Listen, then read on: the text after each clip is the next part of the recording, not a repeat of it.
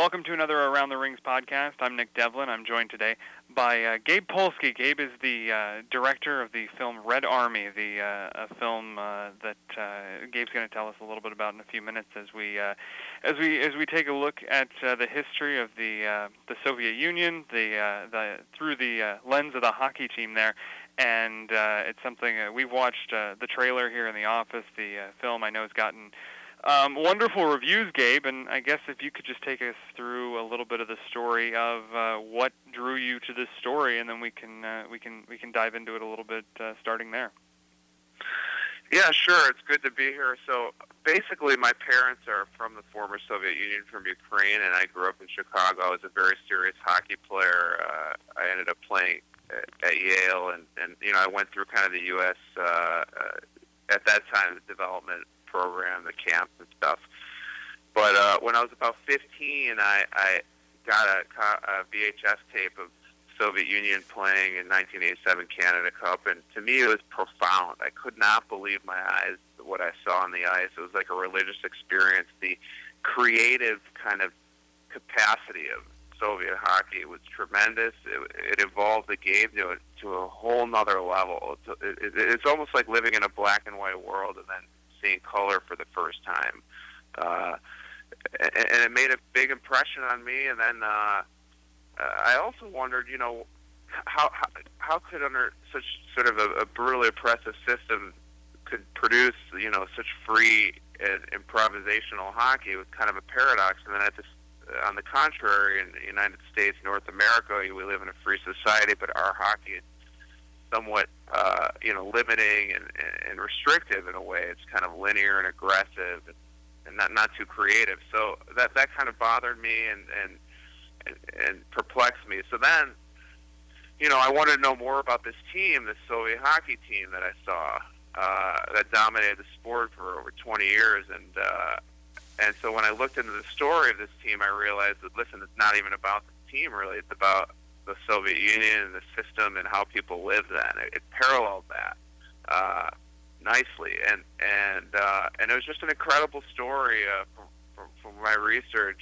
That's stranger than fiction. It's just incredible drama, interesting that weaves kind of politics, culture, and society and sport all together into a really interesting narrative. And uh, you mentioned that the, the what drew you in was the was that the Canada Cup in 1981. Uh, no, that 81, actually, the Soviets beat uh, Canada, Gretzky, and all these legends, 8 to 1. But the 87 Canada Cup was the one that I saw, and that was like an even series. It's just incredible.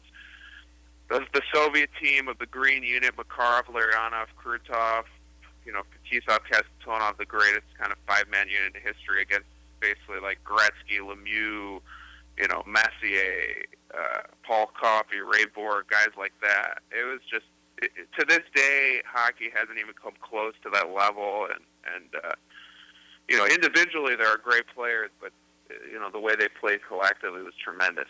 I find that really interesting because the uh, if you grow up as a as a U.S. sports fan, as a as a uh, maybe a, a casual hockey fan, um, it's interesting to note that uh, Soviet Union uh, hockey didn't just stop with the uh, Miracle on Ice. Yeah, yeah, that that's sort of also something that that made me wonder. Uh, you know, when I was a kid, why why is that the only thing we remember uh, about sort of Soviet Union and the legacy of that hockey?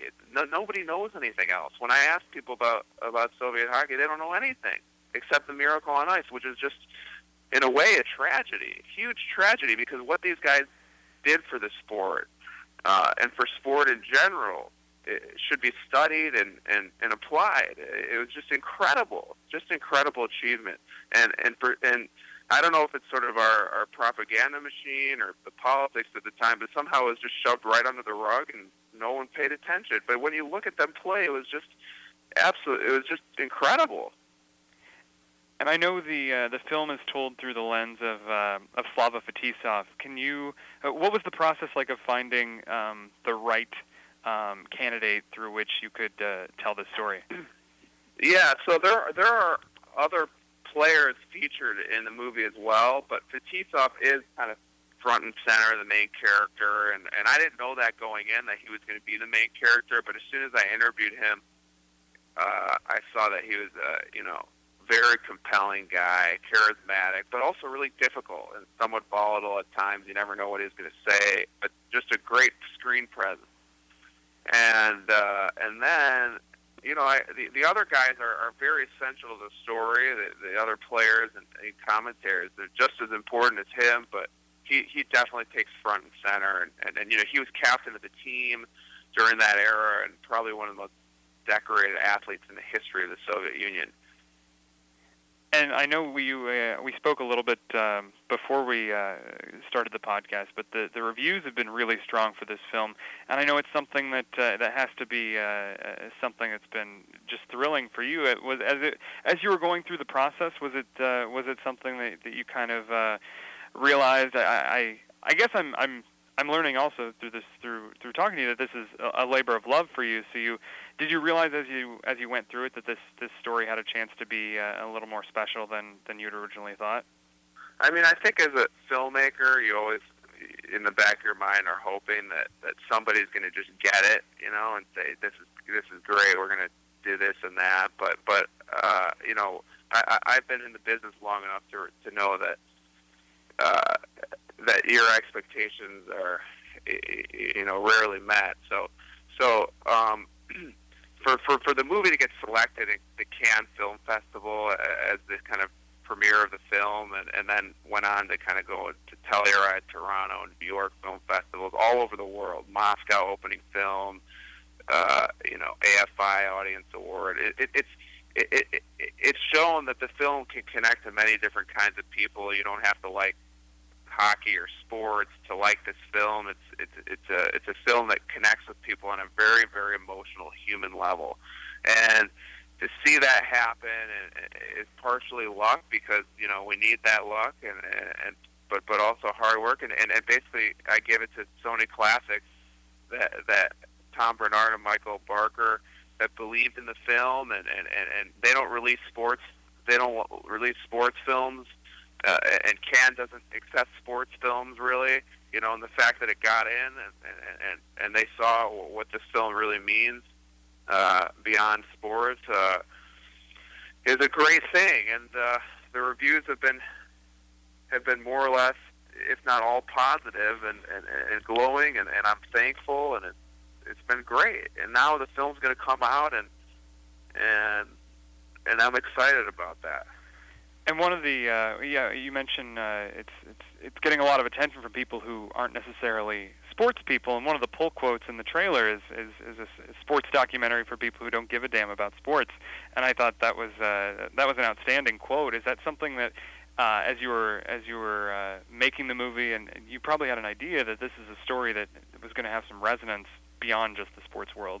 Yeah, I mean, I knew from the onset. First of all, I would never have made this film uh, thinking that this is going to be solely for sports people or a sports movie. It makes me sick to even hear hear that word, but um, but uh, because I knew that that audience is limited, and that's not what's going to make a film laugh. You know, for people, if it can reach people who don't like sports, then then I have a movie. In fact, I never screened the movie once during the editing process for people who who like sports because I I myself am a, a, a former athlete. I knew that if I like it, there's a good chance everyone else will like it sports wise. But the key was to get people who don't like sports to connect with it on an emotional level. If I did that, then then then I made a real movie.